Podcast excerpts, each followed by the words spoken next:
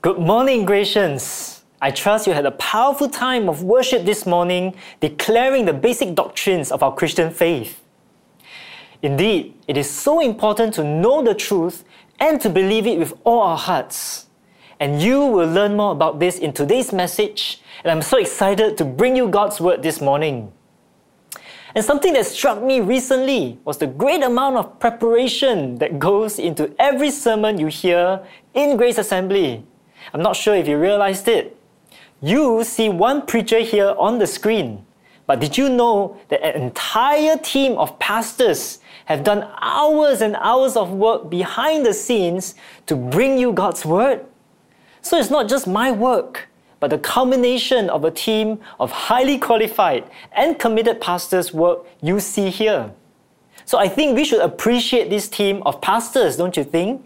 Especially those in the GDI team, our Grace Discipleship Institute, for their hard work just to make sure we expound the Word of God correctly. And not only that, the media team, consisting of at least three people controlling the cameras right now and doing the editing work, also put in hours of hard work. So let's appreciate them by typing in the chat right now, thank you. Yes, let's honor our brothers and sisters who have been serving faithfully behind the scenes. And so, right now, without further ado, let me begin today's message with a little story. You know, one of my favorite animals to visit in the zoo used to be the lion. Let me show you a picture I took at our Singapore Zoo in 2018.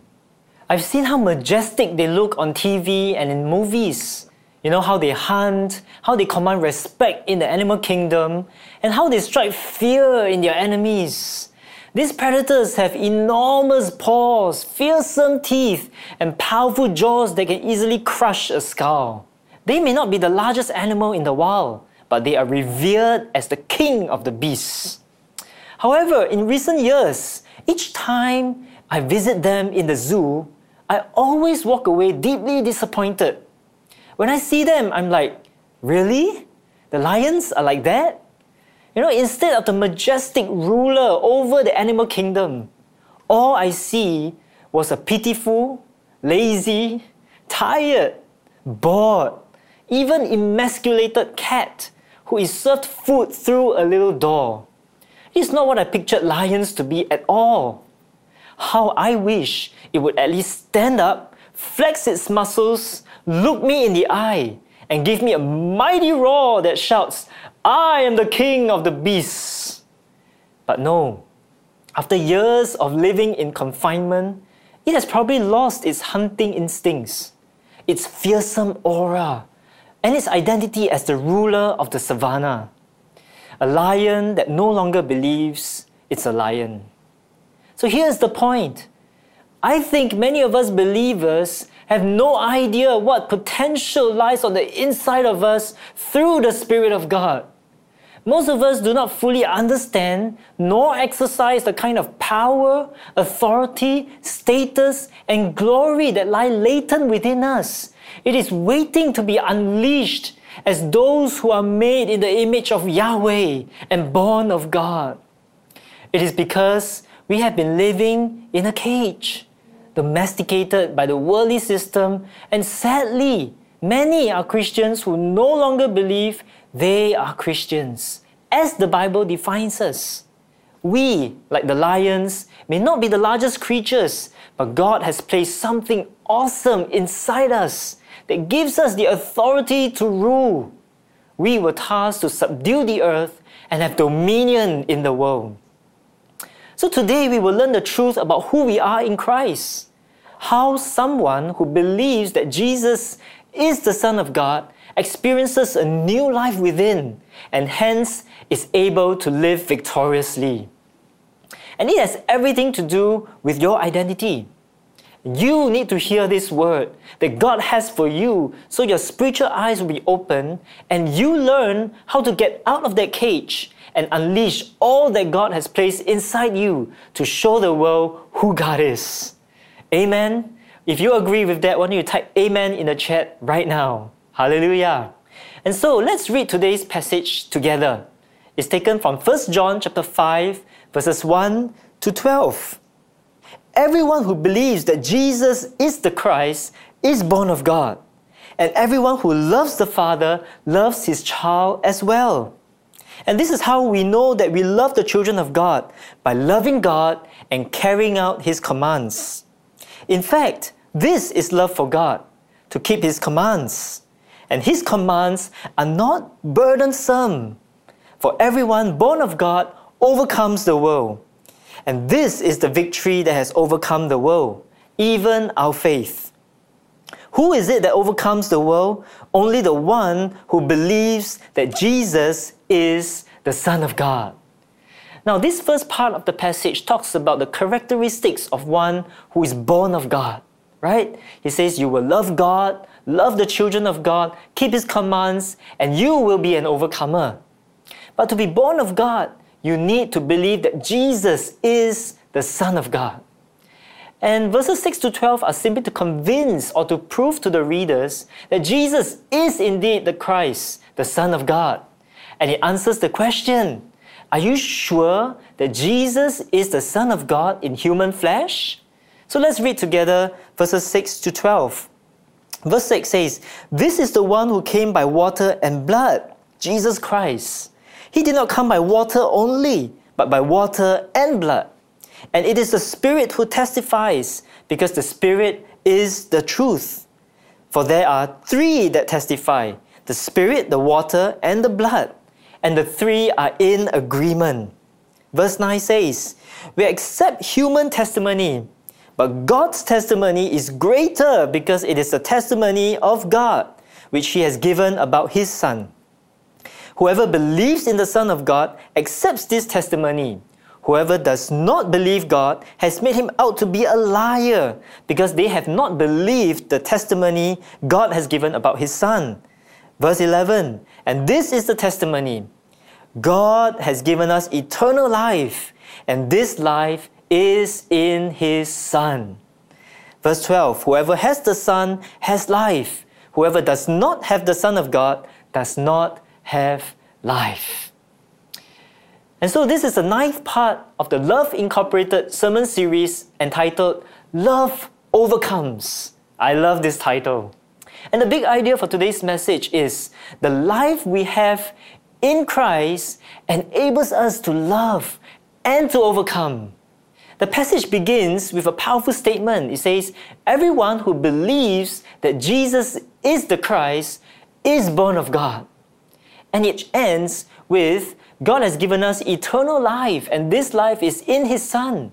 Whoever has the Son has life. Whoever does not have the Son of God does not have life. And so, whatever John says in between is based on the concept of being born of God, resulting in eternal life.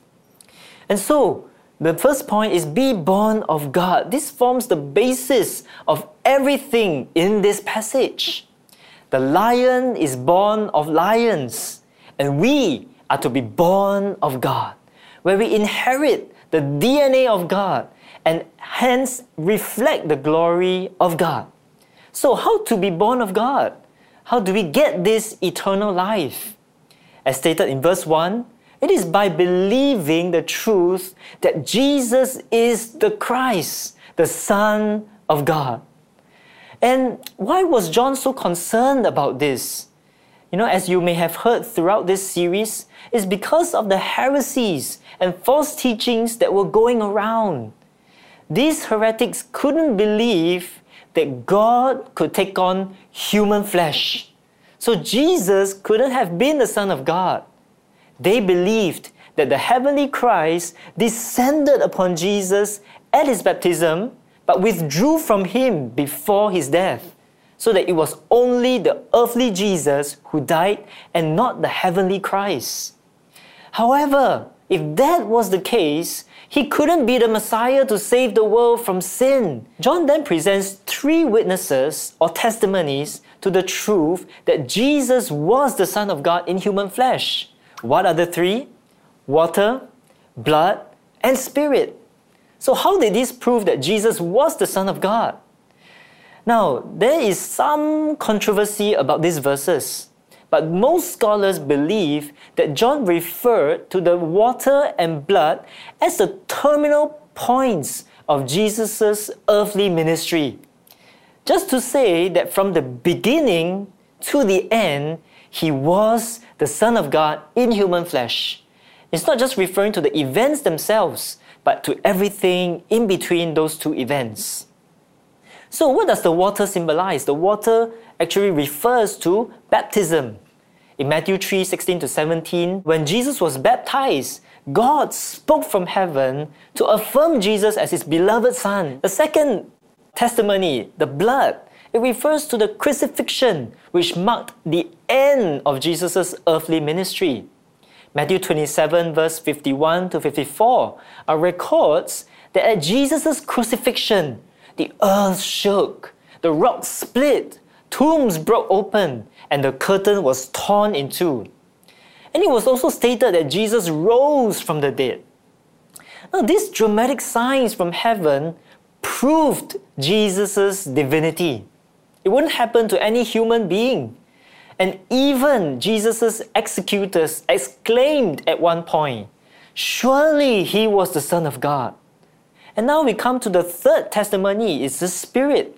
John 15 26 says, When the advocate comes, whom I will send to you from the Father, the Spirit of truth, who goes out from the Father, he will testify about me. Now, the Spirit testifies to us in our hearts that Jesus is the Son of God. And so, with all these evidences, the affirmation from God Himself, we must believe that Jesus is the Son of God that has come in the flesh, or else we make God to be a liar. So John concludes that when we believe this truth, we indeed have eternal life.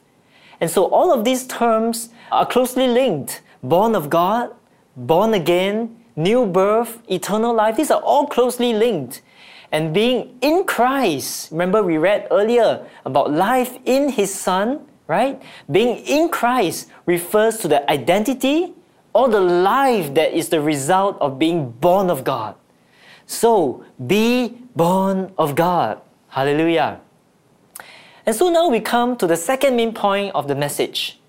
And it is this in Christ, we are able to love God. And the second part of verse 1 says, Everyone who loves the Father loves his child as well. This is how we know that we love the children of God, by loving God and carrying out his commands. In fact, this is love for God, to keep his commands, and his commands are not burdensome. So here, John is saying that anyone who is born of God loves God, loves his people, and keeps his commands. When we are born of God, we are given a new identity, new life, and a new heart. While we used to love the things of this world, now we are inclined to love God. Previously, we were self centered and only concerned for our own well being. Now, we are able to love the children of God. Before, we just did whatever we wanted in our own way. Now, we keep God's commands. It's like our appetite has changed. We are now programmed differently than before. Previously, we were absolutely powerless to love God and obey Him. Now we have it within us to do all that. That is who we are. But the question is, why do we find it so hard to do? Why is it so burdensome? Well, for John, he says that his commands are not burdensome. How can it be? Did John not find it difficult to love God and to obey Him? So please remember and understand that life was not easy on John at all. John the Apostle was one of the leaders in the early church, and he was intensely persecuted for that. He was eventually imprisoned and then exiled to the island of Patmos. So, Patmos is not a holiday resort on a luxury island. Alright, it was a small, rocky, and barren area where many criminals of Rome were sent to serve out their prison terms in harsh conditions. And here he was, saying that keeping God's commands are not burdensome? How can it be? So the answer is not stated explicitly in this passage, because John here was simply helping the believers to see the characteristics of their new identity. He did not spell out how do we live up to it. But we get a clue from his background, from the background of John the Apostle himself. What shaped his life that enabled him to say that it was not burdensome? There is one very unique characteristic of John that differentiates him from all the other apostles. Have you noticed how he frequently referred to himself as the beloved or the disciple whom Jesus loved in the fourth gospel? He also records himself as the one who leaned on Jesus' chest at the Last Supper. You know, no other gospel records it like that. It was like he saw himself as Jesus' favorite, the beloved of Jesus. Um, you might think, is he narcissistic? Does he think too highly of himself? I don't think so. Because in the time that John spent with Jesus, he saw and experienced pure love flowing from his master's life, and he was so captivated by it. You know, agape love so overwhelmed him and defined him that deep in his mind he's thinking, Oh, I'm the beloved of Jesus. Jesus' love defined him, not his circumstances or his achievements. So let me ask you, which do you think are the two New Testament books where the word love occurs the most? And by the word love, I mean agape, the Greek word agape. I want to give you five seconds to type in the chat right now. All right, which are the two New Testament books that you think the word love, agape love, occurs the most? Well, I'm going to give you the answer right now. And yes, it is the book of John. The Gospel of John. It occurs 37 times, more than double that in any other New Testament book. And second in place is the book of First John, and it occurs 28 times. So, John talks about God's love more than any other New Testament writer. Don't you think that that says a lot? He was radically transformed by that love. And I suggest to you that the only way his commands can not be burdensome is if we are also transformed. We are captivated by that love. And that is how we get out of the cage that prevents us from living out our true identity. So don't miss this point. Take time to receive God's love again regularly. Lean close to His heart. Wait on Him. Seek Him. See how you are also God's beloved because you are. Look at the cross. His sacrifice, his broken body, shed blood, and the sins of the world all laid upon him. Think about what he has forgiven you for. Imagine your life without God. This year, you know, I enter my eighth year of full time ministry. Wow, what an incredible and wonderful journey it has been. But the lowest points in my ministry were those times when I felt so inadequate. I felt like, God, I, I just cannot lead. I don't know how to lead my people. I felt like, you know, maybe I'm not such a gifted communicator like I see so many pastors are. Sometimes I didn't see much fruit in my mentoring efforts, and I was drained by needs all around. I saw what heavy responsibility it was to shepherd God's people, and I really wanted to do it well. But in those moments when my weaknesses were exposed, ministry became such a burden. And I told God, God, maybe I'm not called to do this, you know. I want to obey you, but I just can't do it well. But I remember on several occasions, the breakthrough came when God reminded me of this powerful truth. He said, You are not defined by your ministry performance. You are defined by my love for you. That is your identity. Wow, I realize that I am defined by Jesus' work on the cross, not my work. He clothes me with his robe of perfect righteousness. He delights in me, not what I can do for him, when I experienced God's delight and realized it was not because I can do ministry well, that gave me the strength to keep on serving Him and His people to the best of my abilities. Caring for the hurting, the needy, the broken, and pouring my life into the ministry was no longer a burden. That freed me to love God and pursue Him with all my heart. So, when you experience God's love in Christ, you will be able to love God with all your heart. And with that, I come to my third main point. And it is this In Christ, we are able to overcome. Read verse 4 and 5 together with me. It says, For everyone born of God overcomes the world. This is the victory that has overcome the world, even our faith. Who is it that overcomes the world? Only the one who believes that Jesus is the Son of God. So here, overcome means to conquer, to be victorious, to prevail, to subdue.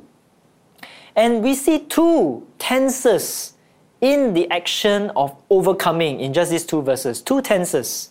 The first tense expresses something that has already been done, right? You read in verse 4 this is the victory that has overcome the world. Jesus has already conquered sin, death, and every evil in the world. Hallelujah. That victory forms the basis of how the believer overcomes. Jesus said in John 16 33, I have told you these things so that in me you may have peace. In this world you will have trouble, but take heart. I have overcome the world. Hallelujah. Powerful declaration from our Lord Jesus. And the second tense, all right, the second phrase talks about a victory that overcomes the world. Present tense. Okay, that word overcomes is in the present continuous tense. It literally says, Who now is the one overcoming the world? So we are now in the process of overcoming the world. And that victory is in effect presently, the now, the current. Romans 8:37 says, "No, in all these things we are more than conquerors through him who loved us." So this victory is being made a reality right now. And John here is emphasizing that our identity as people who have been born of God is one of an overcomer. So if you believe it, why don't you type it in the chat right now to declare it over your own life? Type, I am an overcomer. Hallelujah. Because it defines us. That is who we are. That is who you are. Overcomer because of how Christ has overcome the world. But you may ask, why do we not see it in every situation of our lives? You may ask, why do I feel, you know, still so defeated? Let's look again at the context in which this was written to give us a clue about how to bring about that victory. Remember, John wrote this highly victorious statement in the context of severe persecution and hardship. And that is the work of the evil earthly system that is hostile to God. That is the work of the world. So, in our context, the world may not persecute us in the same way, but there is sin there is temptation. There's the flesh which are in opposition to God. In this world, you know, we struggle every day. We struggle to provide for our family, deal with difficult bosses, take care of elderly parents, bring our wayward children back to God, and the list goes on and on. And we feel defeated at times. Yet, John, even in hardship, confidently declares that we have a victory that has overcome all of this. So obviously, God is not promising a life free from all troubles. He's not. Notice that even after Jesus declared to the disciples that he has overcome the world in John 16, even after that, they went through severe hardship and unthinkable pain. So, how can they be overcomers? Here is the beauty of it. Look at the book of Acts. It clearly spelt out that the disciples were filled with joy in spite of the persecution. Remember that? The love that the believers shared among themselves was deeply satisfying and sacrificial. They stood boldly before kings to testify about Jesus. They were no longer cowering in fear and doubt. There was something indomitable within them. They were fearless. They were uncompromising. Brothers and sisters, that is how the victorious life looks like. And that's what it means for you to overcome the world. And so I declare that deep in your spirit will be birthed an indomitable faith in Christ, unshakable hope in any storm, fearless in the perfect love of God. Hallelujah. Victory begins with the invisible, with what's on the inside, not in the circumstances. The disciples experienced tremendous victories, but it first started from the inside of them. And the Bible is full of instructions on how to cultivate that peace, that joy, that hope, and faith. Study those passages, and God will teach you how you can be indomitable in Christ. And so, to further illustrate this point, let me close with this remarkable story of how one of our Gracians experienced that new life in Christ and was able to overcome great challenges in raising her special needs child. Let's look at the video.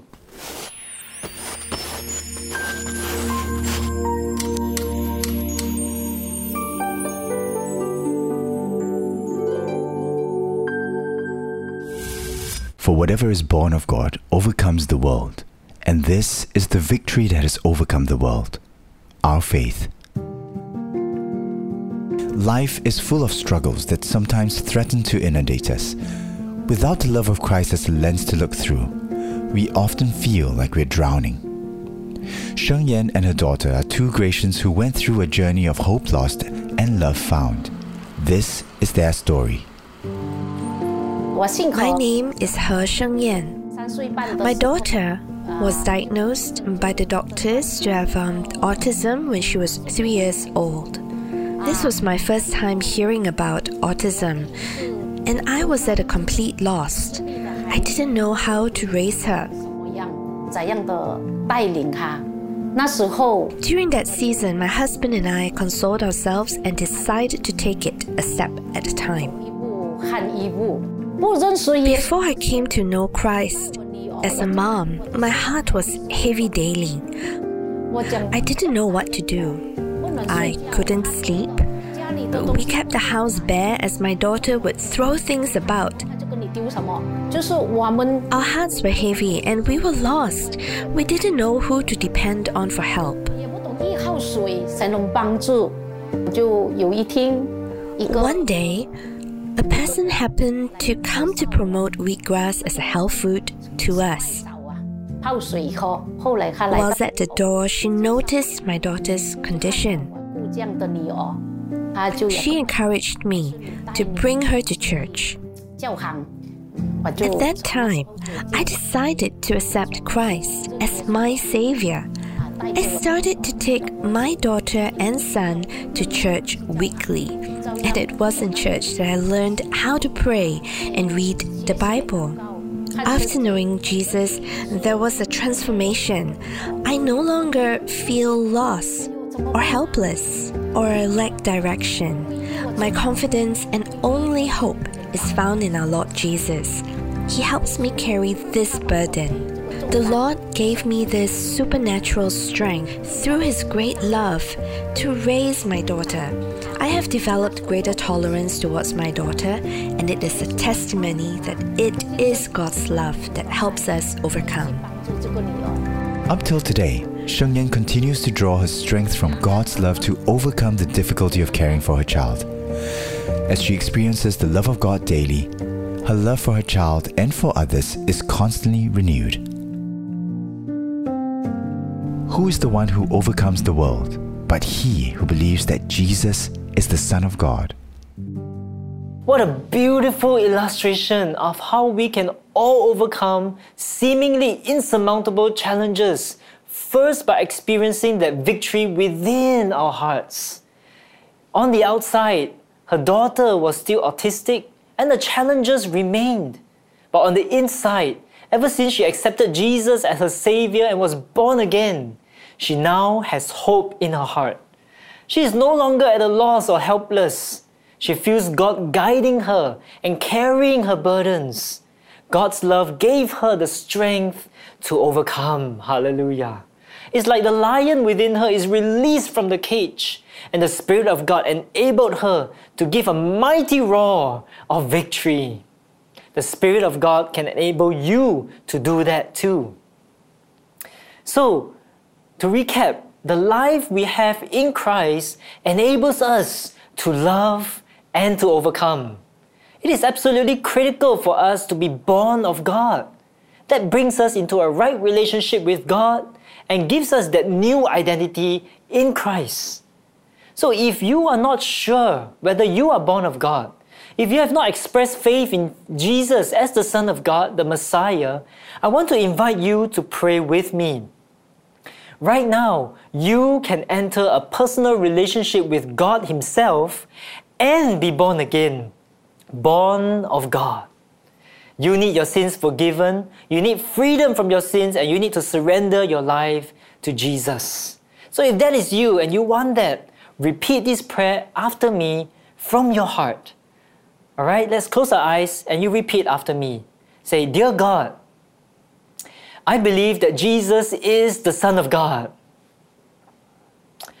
I believe that you sent Jesus to die for my sins on the cross.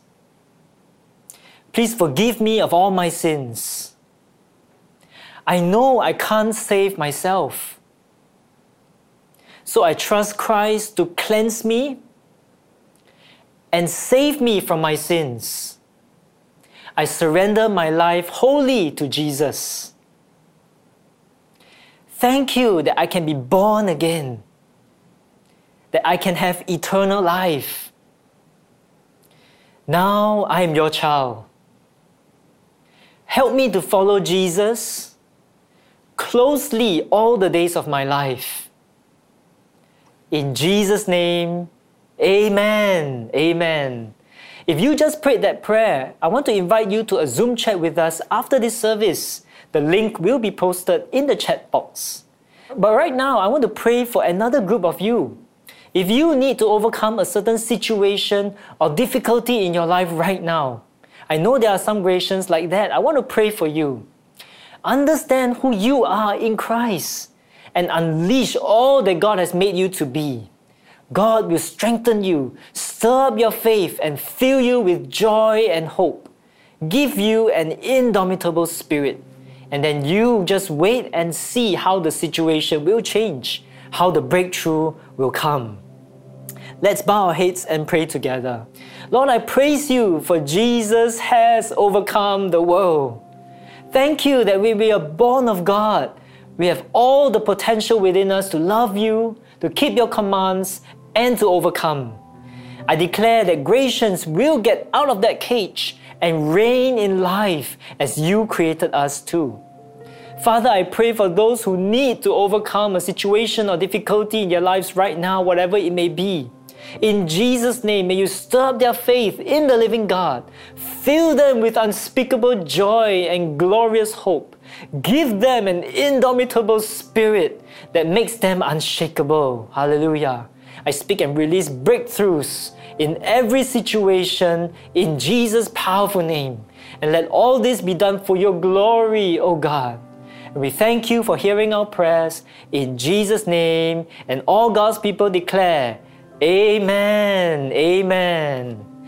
Thank you. Thank you so much for joining us today for our online service. If you have some questions about this message, feel free to come have a quick chat with me after this service in the Hello at Grace Zoom room. The link will be found in the chat box in a few moments. Also, if you're new with us, you can join the Hello at Grace Zoom room as well. Our pastors will want to get to know you. So let me give you the benediction.